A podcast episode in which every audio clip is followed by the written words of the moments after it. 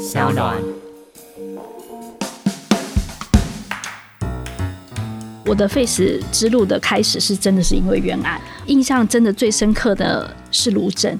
那时候我在司改会工作，那司改会觉得这个案件非常有问题，但是那时候的新政府，那时候的法务部长是陈定南，陈定南是一个大家都觉得非常棒的一个法务部长，但他签了卢正的死刑执行令，这件事情让我非常的恐慌，我会成为一个运动者是因为他。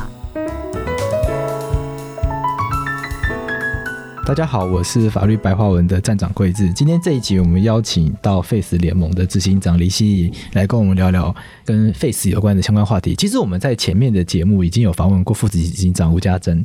我觉得 Face 这个议题在台湾真的很红，因为家珍姐来节目之后，黑吧？应该说引起很多讨论。对。那我觉得我们的听众算理性，嗯，就是说这一集播出之后呢，并没有说很多人跑来骂法白，哎，你怎么支持 Face 啊？怎么没有这种事发生？但是有一个有趣的现象是，很多听众觉得那一集不够精彩，就觉得。好像没有问出他们真正想要知道的东西。嗯，那我们就稍微整理一下。其实我们发现这些问题，，Face 联盟网站上有，就是所谓的乡民或者是庶民对于 Face 的一些一些疑惑、一些疑问。然后刚好我们法客电台在脸书上面有一个社团，也趁机跟大家打广告，它就叫做法客电台。大家如果喜欢这个节目的话，可以在脸书上加入这个社团。而加入的时候呢，我们会有一个问卷，那也希望大家可以帮我们填写，因为大部分人都不写，我也不知道为什么。那这个问卷它其实是一个许愿池。因为你可以写，你可以告诉我们说你希望法客电台访问哪个来宾。那有一些朋友他们有写，我们发现到说 face 联盟他依然一直出现在这个名单里面。我想说明明就有访问过啊，然后尤其大家会直接点名林心怡、心怡姐，跟你的这个形象已经太过鲜明，因为媒体可能叫一出事情，像像这一集的背景就是很不幸的新店发生了一个用生鱼片刀杀人的这个事件。那这事件一发生之后呢，呃，我上网。就出现 Face 联盟什么什么回应，可是我想说，这不是就只是一个很单纯的贴文吗？他哪有回应什么？就是你哪有回应什么东西？嗯、完全没有。所以我那天也是因为呃，所有记者都没来问我，对，然后一直到晚上有一个中央社的记者来跟我查证.因为他就说所有的标题都是 Face 联盟回应的，可是他点进去看，就是只是一个脸书的转文而已，所以他要确认说我真的有回应吗？我就跟他讲说我没有回应，而且我是他给我传讯息之后，我才发现说原来他已经成。为一个新闻了，然后我在想说，这怎么会是一个新闻呢？对对啊，现在已经变成说某一个人贴了某一则贴文，这件事情本身就变新闻了。而且我觉得他们大概呃，比如说很多人就会跟着转。对，然后他们大概就只要用标题来吸引点阅率，可是我相信很多人点进去之后会很失望。对啊，他就是没有回应，因为我没有在那个时候回应任何事情，我只是呃转了一些大家要注意，对我只是转了一个，对对，我只是转了一个别人的 po 文而已，所以注意被害人家属的心情啊。所以我那时候对于我转文的那个朋友，我很不好意思，因为他也上新闻了，因为那原来的 po 文是他的，我甚至那时候跟他也不是连友。哦，真假的？真的，就是你看到，对我看到，我觉得他整理的很好，所以我就。觉得可以转给大家注意一下，这样子，然后。我后来我就跟他讲说，我真的觉得很对不起他。然后他说他不会，因为他也支持这个议题，终于成为连友了。我觉得刚好 刚好有这个缘分，然后变成朋友。不过那几点好像是吕秋元写的。对，但是我原本不知道，我只觉得哎，还蛮有道理对，蛮有道理的。不过回到我们今天的议题的话，嗯，我觉得我们先聊这个现象好了，就是说发生重大命案或是发生重大社会事件，嗯，废死已经成为民众期待要回应的一个组织。嗯，你对这个事情有没有一些想法？就是至少对我来说，会觉得很很莫名其妙。就是说，今天那个事件是一个不幸的事件，嗯，那干 Face 什么事情？可是已经大家会期待 Face 要出来回应了，嗯，你会怎么看这样的现象？我觉得我们真的没有什么好回应的，因为我觉得案件发生的当下，我觉得最重要的事情是你有没有抓住那个人，就那个犯人有没有被抓到.这是最重要的事情嘛。再来就是，我觉得相关的司法人员，比如说犯罪被害人的这个部分，如何去协助他，这大概是最重要的事情。那如果犯人已经抓到了，然后我觉得犯保的这个资源可以呃马上跟进去照顾犯罪被害人的话，那接下来事实上就是司法审判的问题。对啊，那司法审判的问题，事实上他还是需要有很多的证据的调查，然后还有审判的过程。这个贵子比我更清楚，所以在当下事实上你不能够回应什么，而且在资讯非常不清楚的状况之下，我觉得所有的回应都是错误的。比如说，我觉得很多发生重大案件的时候，我们就会揣测说这个加害者是什么样的状况，可是。这种没有根据的揣测，有可能会造成再次的污名化某一种族群。那我都觉得那些在电视上面面的名嘴很厉害，就是什么事情都不知道，什么他们都可以讲的，好像他们在现场，然后身临其境。可是这个过程事实上对整体的社会来讲都是一个伤害。事实上，我觉得对司法也是一个伤害，因为后面如果说检察官经过调查之后，发现可能事情不像原来想的那个样子的时候，可是媒体已经造成了既定的现象，所以司法上面真的很困难的再去有一个比较公平的审判。那一样的就是加害者或者是被害者，或者甚至他们的家属。所以我自己觉得本来就没有什么好回应的。可是很多人就会可能想要我们回应的是说啊，发生了这样的事情。你是不是还是支持 Face？？我就想说，大家可能就是八卦的心情。对，但我就说，对我来说，我们就是 Face 联盟，我就是支持废除死刑。那我觉得他们只是需要有一个人回答说，哦，那呃，不要判死刑。可能在讨论上面，可能就会有比较有强度，因为有一个对象可以攻击。我不知道对立者出来，对对，才会有火花。不然大家都顺向，对，就没有就不有趣。对，那我自己觉得，我们本来就是呃，在个案上面，我们本来就没有回应，所以很多的回应反而是。记者，他们可能想要试着用呃，比如说在脸书上面，或者在 social media 上面，试着找一些蛛丝马迹。然后他就说，这是 Face 联盟的回应。可是我要讲说，如果我们要回应的话，我们会用正式的记者会，我们会用正式的新闻稿，甚至我可能会接受采访，这才是我们正式的回应。是可是我在个人脸书上面的一些，比如说我的 po 文，然后我的或许我只是表达一个心情，还不是一个很思考成熟的一个感想。然后你说这就是回应，我自己真的觉得媒体太不做功课了。因为现在媒体很发达嘛，资讯很流通嘛，嗯、网络上基本上。任何人都可以开直播嘛，拍到任何东西，录到任何影像，随时都可以传递。嗯，所以你刚刚讲到说，资讯不足的状况下，做出很多的回应，或者是做出很多的表态，其实都很危险。可是，一般民众有时候他会觉得。情绪上比较不能理解，就是说，譬如说像新店这个拿生鱼片刀的这个案件，我们先不管侦查不公开，至少他影片确实是流出来的。那侦查不公开，我觉得一定有问题。对，那影片已经流出来的，大家已经这么清楚的看到，就是这个人把刀刺下去，刺到那个无辜的汽车其实，这除非这个画面造假，几率应该不高。嗯。那当然，这个加害人他主张说他有一些精神方面疾病，嗯、那这个当然有在调查。但如果把这些因素都先摒除不论的话，大家会觉得说这资讯已经很明确了。嗯，那可是那你会怎么看？我会觉得就是，当然，我后来我也还是真的有打开那个影像。我本来是你是挣扎后打开吗？对，我是被朋友骗的，他就突然丢给我看，他说这个很精彩，嗯、然后打开，哎呦，这哪里精彩？这吓死人！对，我是挣扎过后，因为我想要知道大家看到那个，我我不晓得这样对或不对，因为我真的觉得。唉，就看到的时候，你当然觉得非常难过。呃，我相信所有人，不管你有没有看到那个画面，你都会非常的愤怒。那尤其是比如说，呃，媒体报道这个被害者以及被害者家属的一个状况，你就会觉得说，这个爸爸妈妈真的会，我很难讲说我可以感同身受。但是任何人听到那个状况，他们家庭的状况，大概都会非常非常的伤心。可是我们面对这样的状况，我们到底是就是很赤裸裸的就把影像公布出去，然后让大家愤怒？还是我们要试着用一种方式去在那个时候试着去抚慰大家很可能很慌张的心情。比如说，记得那时候呃，郑捷案刚发生的时候，那时候是很多人讲说可能是第一次台湾的无差别杀人比较大规模的。那那时候当下事实上他已经被抓到了。那我觉得所有人应该第一阶段要处理的事情是，整个社会大概都会有一个害怕的心情，是害怕坐捷运。害怕可能会这件事情会发生在我身上，甚至在当下目睹的人，然后以及被害者家属，就是有很多的工作是需要做的。对那那时候我记得有很多的心理师就会提供一些资讯来告诉我们说，呃，小孩子，比如说如果小孩子很害怕的话，那该怎么办？家里的人可能因为这样心情受到呃影响的话，那你该怎么办？用什么样的方式帮助他们？如何寻求协助？是那我会觉得这才是在当下最有建设性的处理方法。你作为一个媒体，你并不是只是把消息散布出去就好了，更何况我们一直在讲说侦查不公开这件事情，这个影片怎么会让媒体那么容易的就把它散布出去？这当然是一个问题。那我不觉得媒体的功能就是我就是把所有我拿到的资讯散布出去就好，没有，我觉得他应该更善尽多一点的社会责任。我觉得就是你讲的，就是说大家因为情绪已经来了，对，那个当下大家会觉得。如果没有死刑，对，你要怎么处罚这个人？他的这个行为如果没有死刑的话，怎么跟他所造成的错误有一个相称嘛？嗯嗯，就你犯了多大的罪，嗯，法律就要要求他承担相当于他的罪的责任。那你罪跟责。要相符，那某种程度上，这也是比例原则的展现。那我相信很多听众朋友在意的东西是，他做了这么可恶的事情，对。可是我们社会如果没有死刑的话，我们是不是就没有办法让他去承担他应该要得到的责任？废死联盟从来没有说犯罪的人不应该受到惩罚，是。我们都觉得所有犯罪的人，当然他应该要承担他必须应该要承担的责任。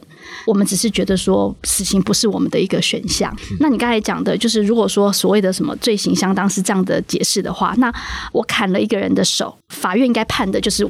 他的手被我砍回来。是，如果说因为我杀了一个人的生命的话，然后我应该要赔一条命的话，那我们的所有刑法应该长这个样子。但我们知道，我们现在的刑法并不是这个样子。我们可能想更多嘛？我们可能想更多是说，我们希望这个人可能一段时间之后，他能够改过，他能够回归社会。这是我们现在在想的这件事情。那我觉得台湾因为有死刑，大家也太习惯有死刑了，然后也就觉得好像应该要有死刑，所以没有去思考说它的存在到底是不是真的有帮助，到底是不是真的是对台湾社会好。我必须要讲，就是说。很多乡民会讲说，那个整本六法全书唯一死刑。对，我们就不是处于这个状况吗？我承认台湾现在还有死刑，然后还可以判死刑，也还执行死刑。可是，并不是所有人都要判死刑的状况之下，我觉得本来就是应该要让他回归到司法审判的时候，想办法把这件事情说清楚、调查清楚。那这个调查清楚，可能不仅仅只是他的犯罪的当下，可能也要试着去了解这个人为什么会犯错。所以，我会觉得情绪有是很正。常的事情，而且我觉得每一个人有情绪，代表说你对于正义，你还在追求这件事情。只是我们可能都有这个责任，媒体有这个责任，呃，法白有这个责任，我们有没有这个责任，可以让大家就是在那个当下的时候，可能不那么的立即说一定要死刑，而是可以多想一想，那怎么样的审判可能会比较好，而且是对我们会有帮助的。假设如果你这样问，就是说他不一定是觉得。一命换一命，嗯，而是就是真的觉得他做的事情是很可恶的，对，或者是确实他做的事情是呃，你不管用情感还是用理性，嗯，譬如说我们讲郑捷案，他确实他是随机杀人，然后杀人的人数多，然后确实，尤其这些人跟他基本上没有任何的纠纷，对，所以这些人。某种程度上，你完全没有办法理解郑捷为什么要杀他，因为很多的很多的凶杀案或者很多的社会重大案件，它会有所谓的脉络，对，譬如说他可能是这个人可能长期受到被害者的压迫啊，对，或是说这个加害人可能确实是在一个很扭曲的环境中成长。嗯，那当然郑捷也有可能这样的状况了，但是至少以郑捷跟被害人的关系来看，至少我们只看这段关系的话，我相信很多人会一定会觉得说这件事情明显比其他事情严重。那我们并不是觉得说郑捷应该要一命还多命，而是说单纯要求他就为这件事情负责，而。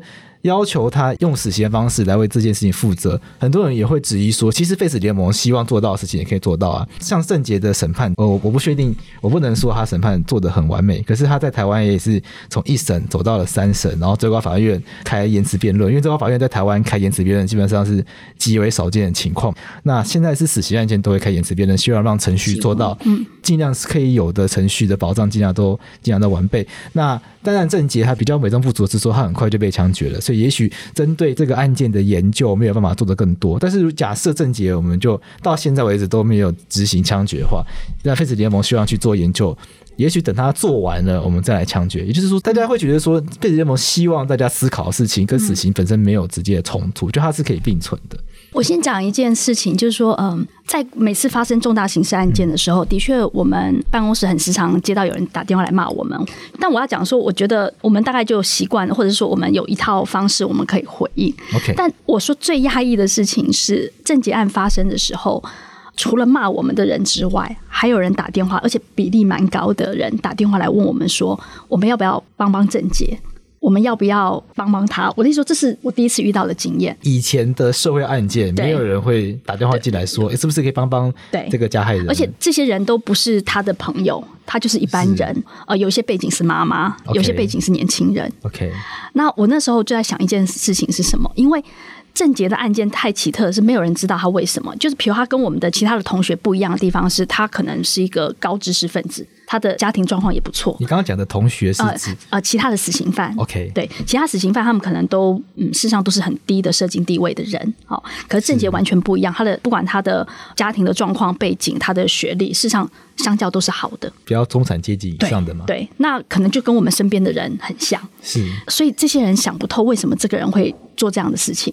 所以我我讲说，我们接到电话是有一些是年轻的学生，是有些就是妈妈。就是说，怎么会发生这？所以他们会很害怕，他们想知道为什么，甚至他们可能担心我或者是我的小孩会不会变成这个样子。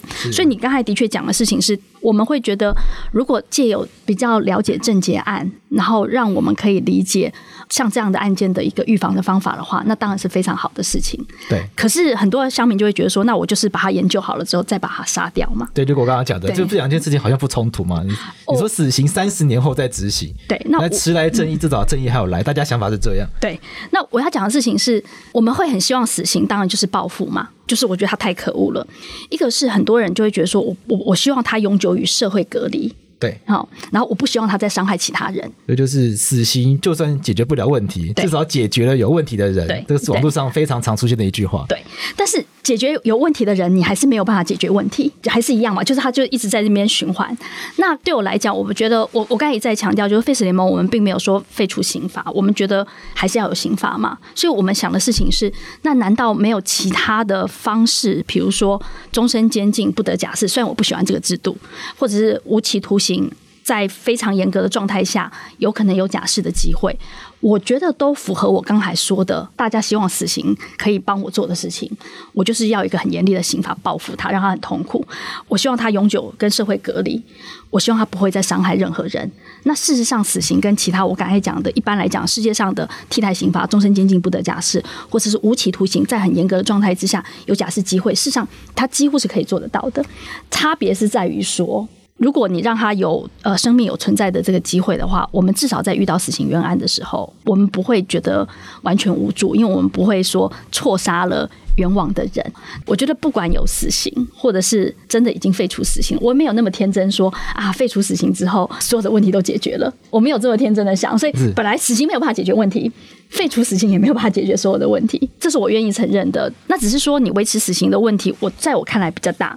那废除死刑之后，我觉得在这同时，我觉得我们也不是只做废除死刑，只做废除死刑，只一直喊说要废除死刑。事实上，在这个过程当中，我们做了很多事情，是我们想要知道说社会大众担忧的是什么，那他们希望的可能呃死刑的替代方案。他们的配套措施到底是什么？这个事情可能会需要花很多时间讨论，会不会真的有一个共识，或者是或许要花很久的时间？可是我觉得我们没有放弃这件事情，我们也一再的在做这个事情。像你刚刚提到，嗯，至少可以避免冤案，嗯，可是也还是很多人会质疑说，有些有些明显不可能会是冤案的。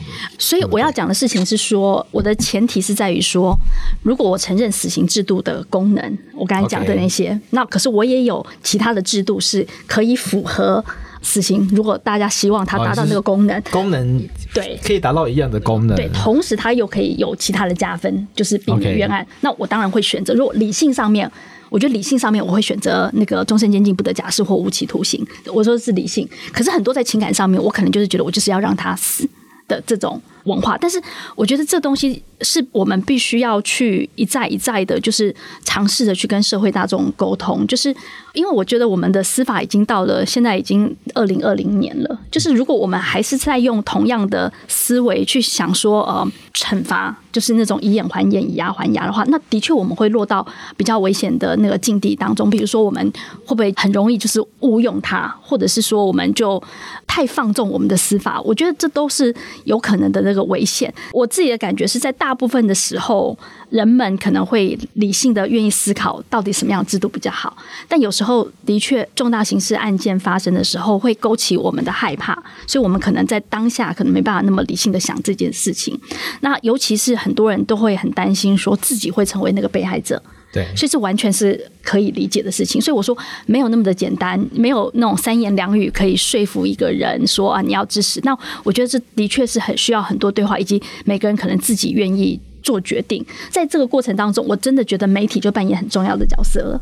如果我们的媒体的呈现的方式都是我只是把资讯给你，然后我没有试着想要去呃。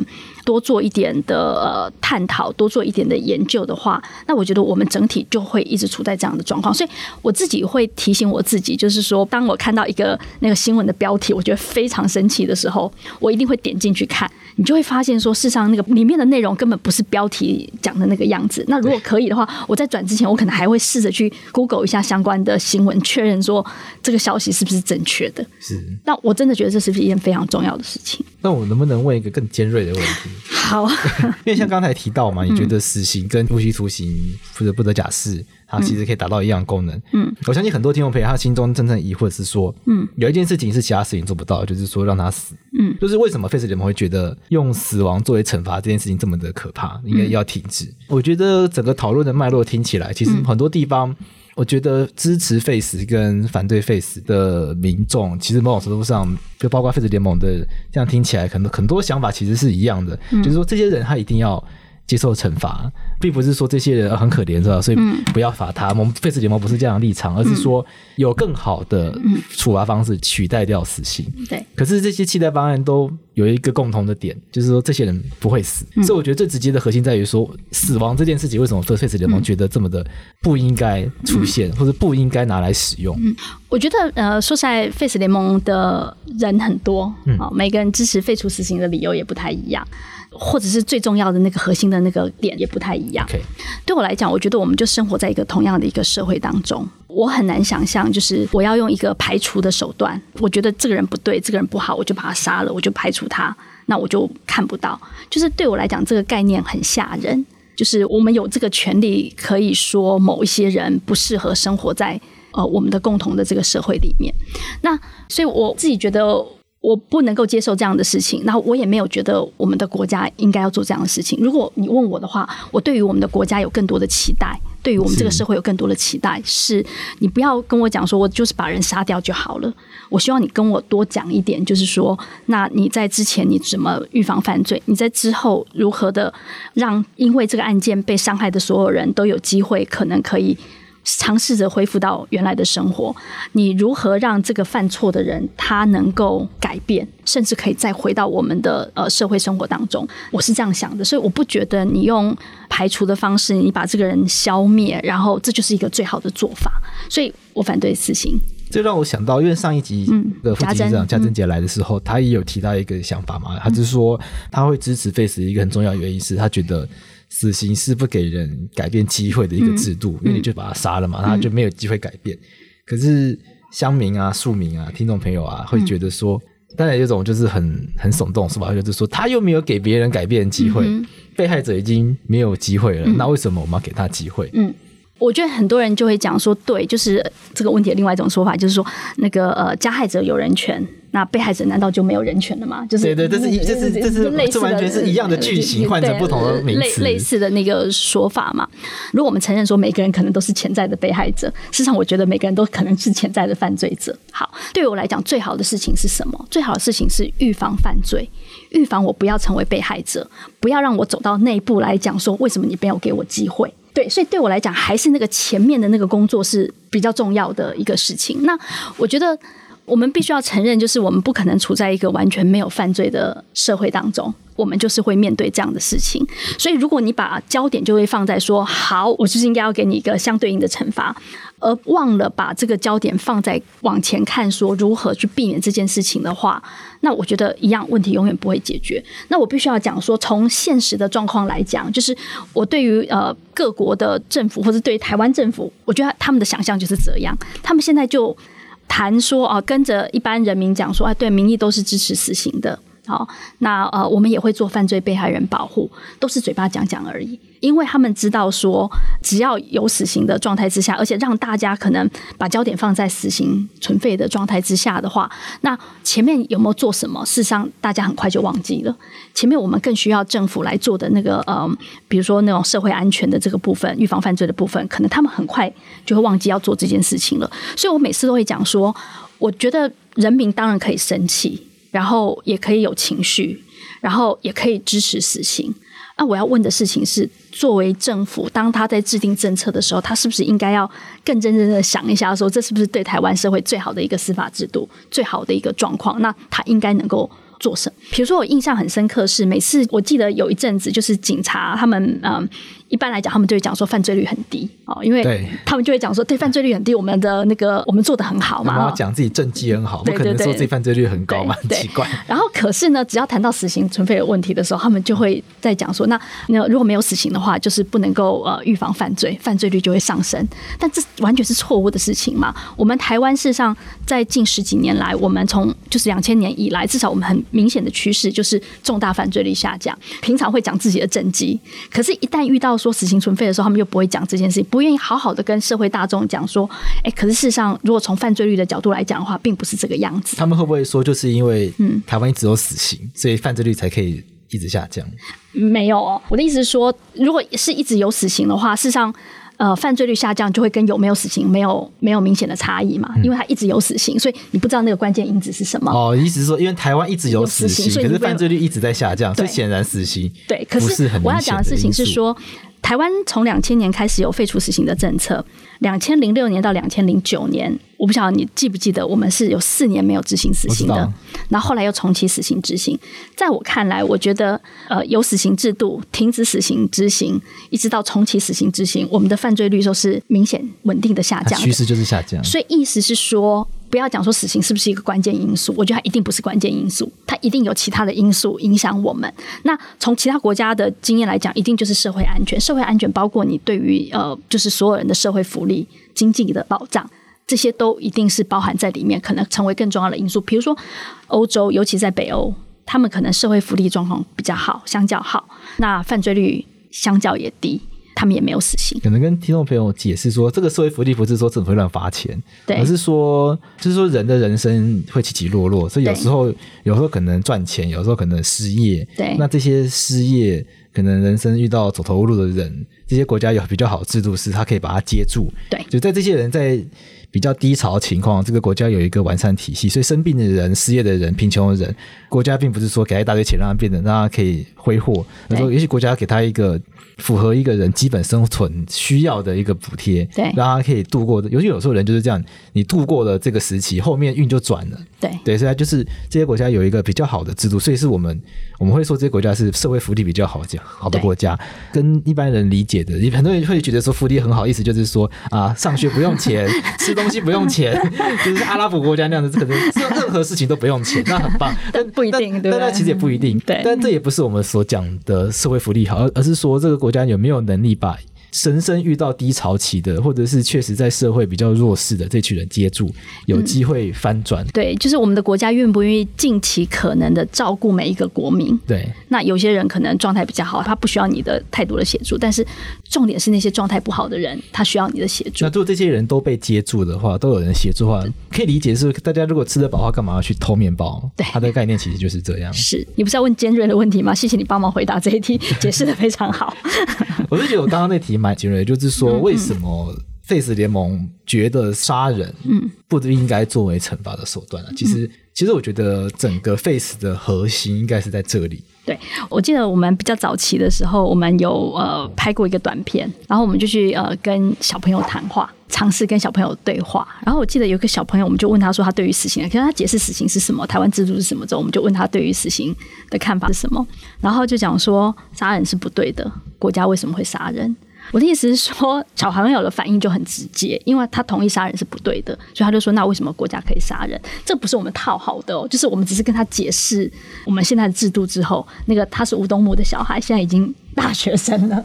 那时候我就想说：“天哪，怎么就是我的意思说这些事情的确你对啦，就是一直要思辨的啦。我真的不觉得说哈，我们可以说服人，如果自己愿意想的话，我觉得总有一天可能你会找得到你支持废除死刑的答案。”我可能每次我就说，如果我可我那么厉害，就是我演讲我就可以说服人的话，我现在就还不会在这里了。那我真的觉得很多人他并不想要被说服，但他需要自己想清楚了，他就会接受。而且每个人的点真的是不太一样。对，因为我自己觉得 face 这个议题难度很高，嗯，嗯，因为它太容易产生情绪。对，就譬如说同性婚姻在台湾虽然说难度也很高，可是在台湾我觉得有一个现象是其他跟其他国家不一样是。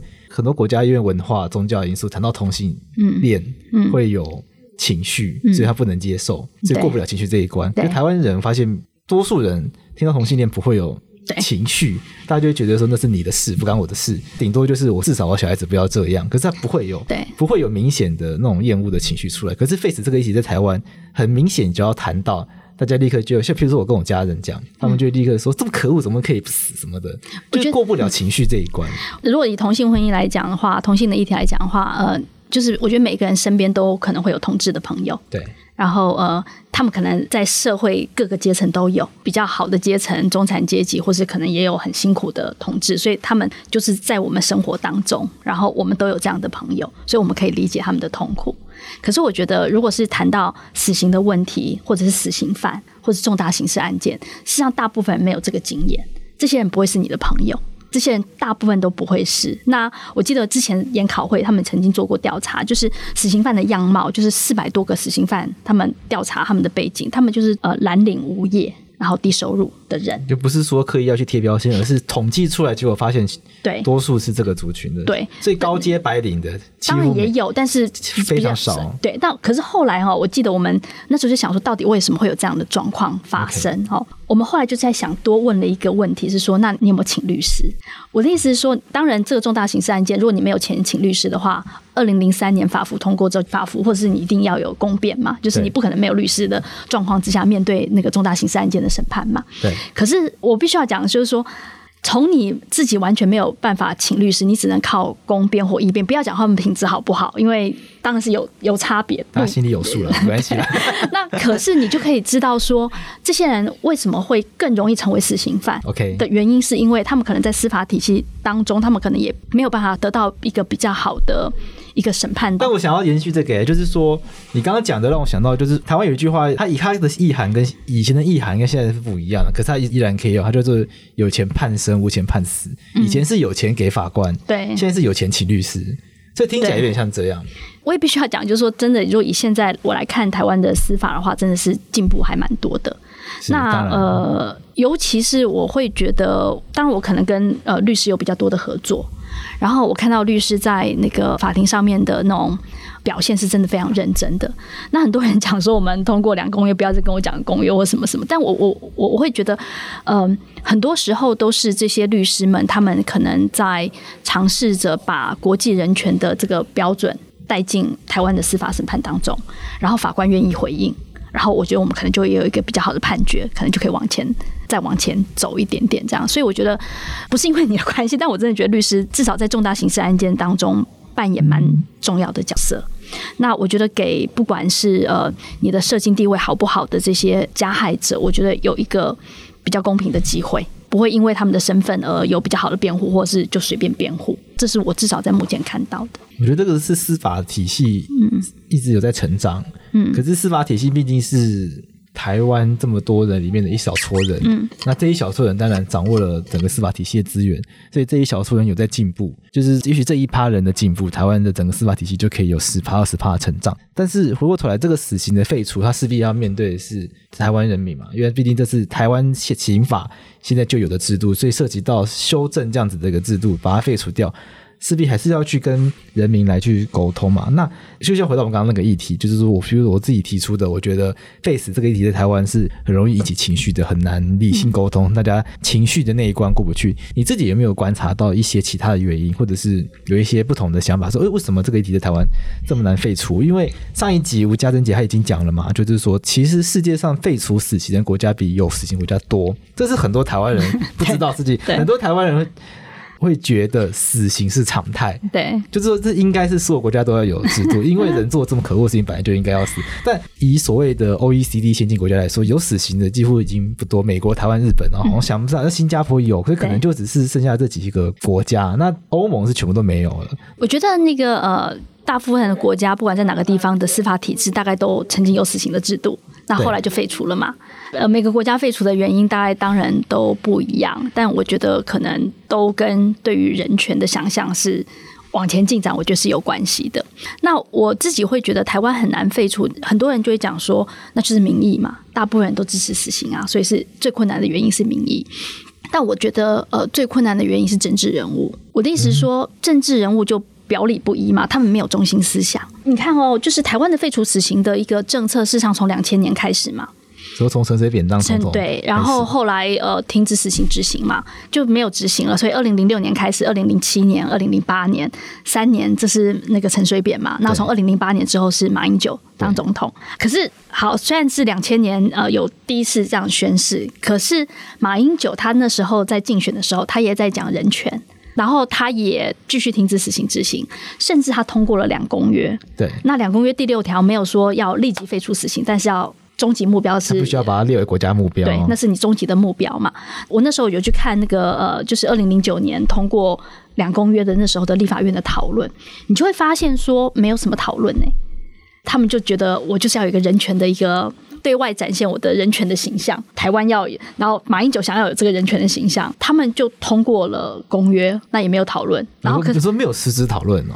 对，因为这一类型的东西，理论上在很多国家是会辩论的，所以这个东西进来，我们国家很多制度要改，对，我们国家能够承受吗？但是我记得在二零零二年的时候，那时候也曾经呃，立法院提出一个就是人权法案，意思就是要把两公约入法。那那时候有比较多的讨论。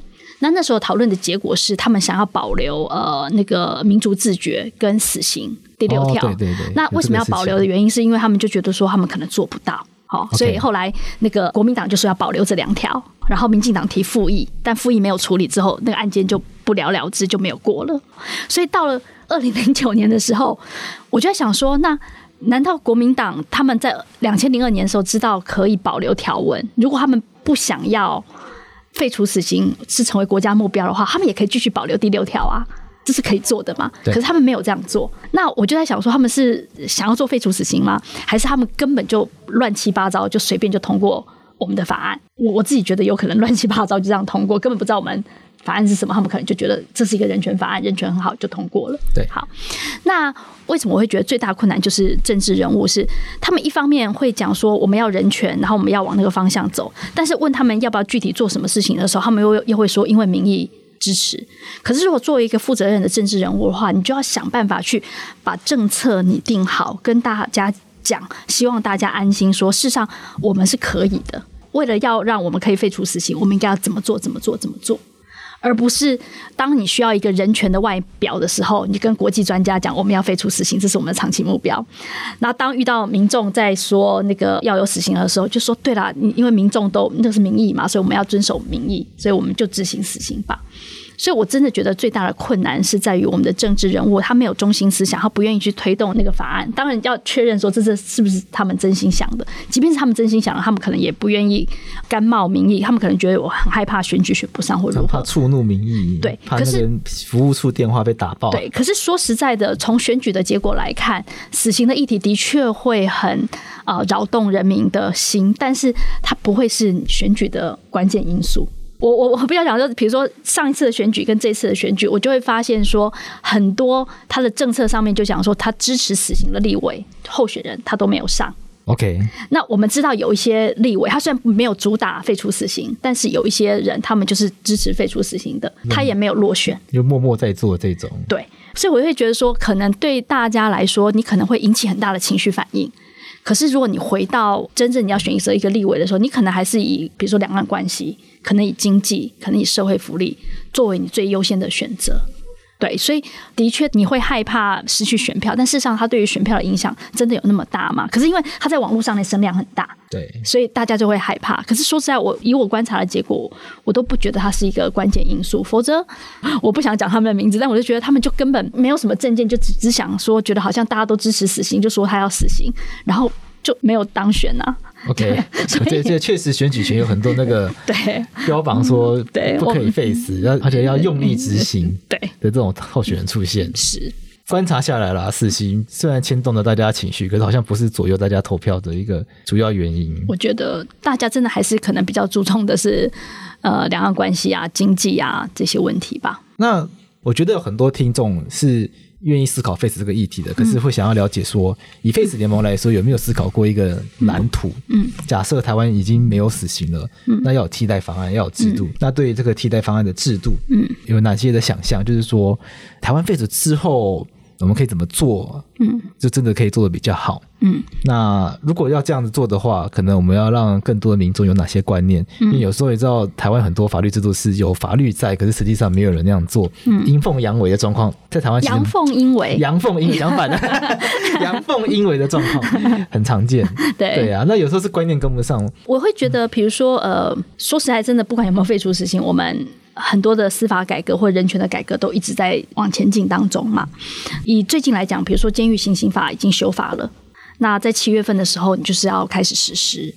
那所以我们之前我们在讨论呃死刑的配套措施的时候，我们在讨论到说监狱的这个改革的时候，可能在监狱行刑法修改之后都有得到一定的改善。所以 Face 联盟我们的想象是这个样子，就是说如果没有死刑的话，那替代死刑最严厉的制度会是什么？如果以台湾现有的状况来讲，废除死刑的话，最严厉的刑罚就是无期徒刑，但是二十五年之后有假释的可能。对。但很多人会担心说，这个假释是不是很腐烂？那可是，如果你担心他假释腐烂的话，那你就必须要在那个假释的这个门槛上面做很好的把关。那现在都有在讨论这个事情，但是二十五年可以假释，不代表你一定可以假释。所以，如果说你的状况，我们都。大家还是觉得说你可能没有办法回到社会跟大家一起共同生活的话，你就会必须一直被监禁在监狱里面。这是如果以废除死刑的话，以目前台湾最严厉的刑法会是这个样子。但有些人会提出一种，就是说他觉得说，那是不是终身监禁不得假释？意思就是说我在判你刑罚的时候，我就说你就是永远没有假释的可能性了，关到死。对，关到死这件事情就确定了。对，那可是这样的一个刑罚在。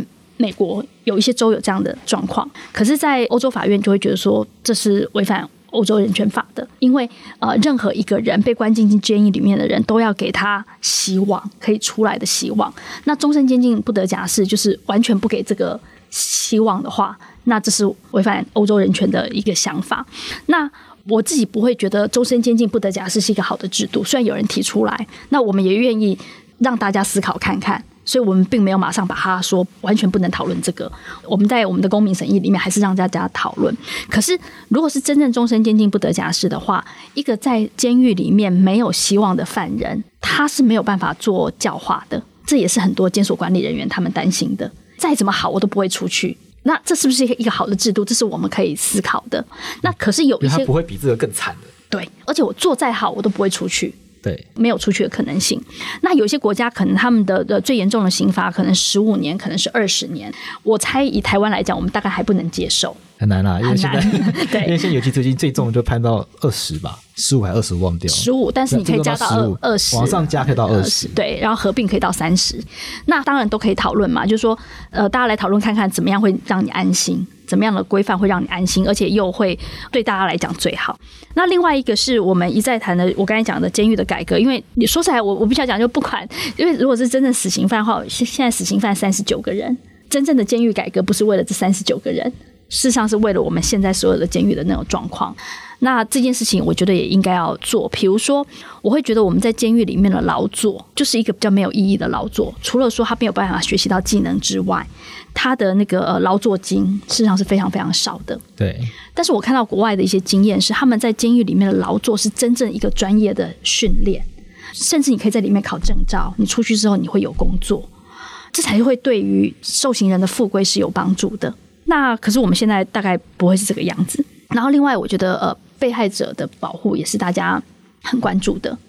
我会觉得这些事情都应该要持续的做，然后你要一再的告诉他们说，我们往前进进展是什么，让大家安心，而不是好像就是宣誓，那到底做了什么？然后有时候呃，我看到政府单位找我们去开会的时候，我就觉得很烦，因为他们就没有好像没有真正让大家好好讨论，就是很快的时候，就是很近的时候，可能前两天或是前一天才告诉你说我们要讨论这个。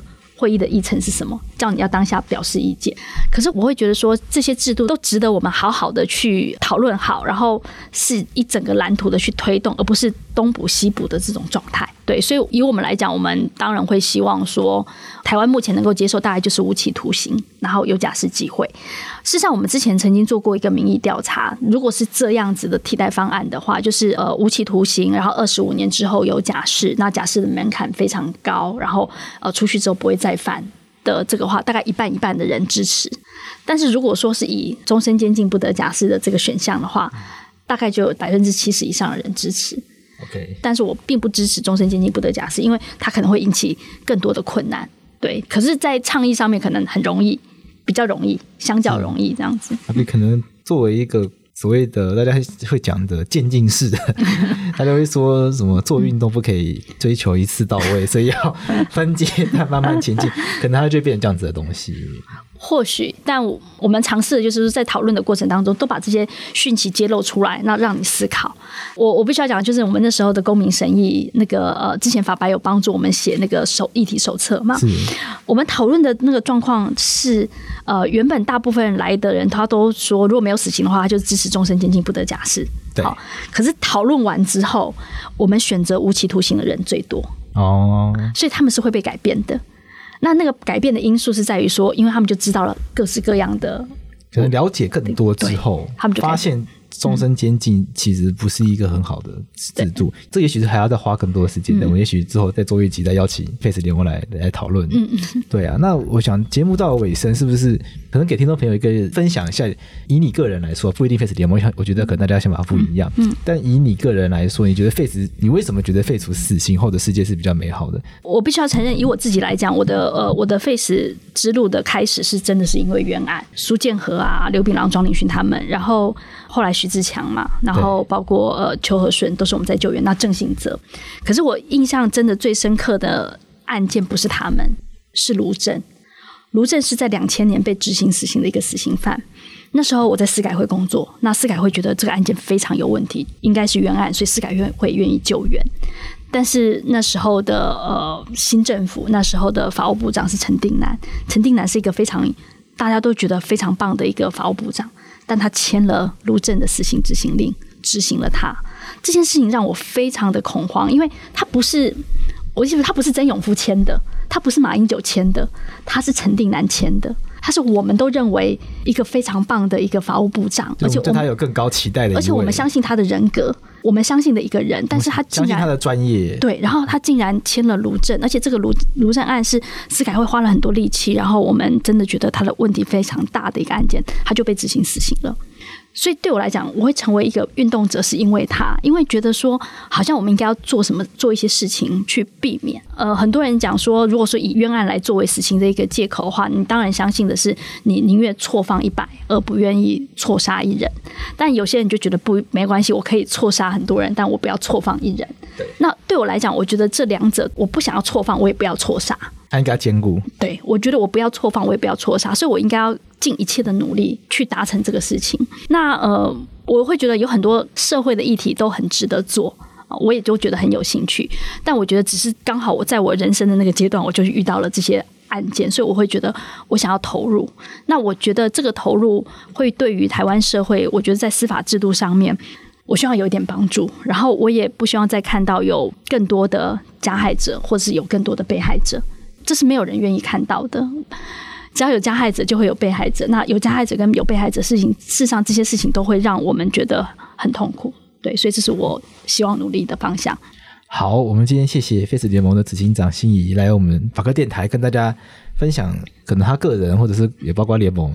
对 Face 的一些想法，让让更多民众了解。我相信今天也处理到很多听众朋友，其实心中会有的疑惑。我相信一般因为不是很长期在接触这些议题的朋友，一定会有这样子的一个疑惑啦。就是我们今天也讨论到啊，比如说 Face 每次都讲冤案的，那不是冤案的该怎么办呢？那那不是冤案的话，那 Face 又觉得说，如果 Face 联盟觉得说死刑没办法解决问题的话，可是死刑可以解决有问题的人呢？我想今天这些问题，今天心怡都有给大家很好的答案。那也希望这样子的一个节目可以让大家。愿意来去思考这个问题，因为有时候很多时候不愿意思考来自己情绪，情绪上过不去那一关，对，就觉得说这问题有什么好思考的，它就是这样。但有时候这个如果这个情绪可以先放下来的话，也许可以帮我们在 Face 这个议题上面找到更多不同的答案。好，嗯、我们今天谢谢心怡，谢谢谢谢大家。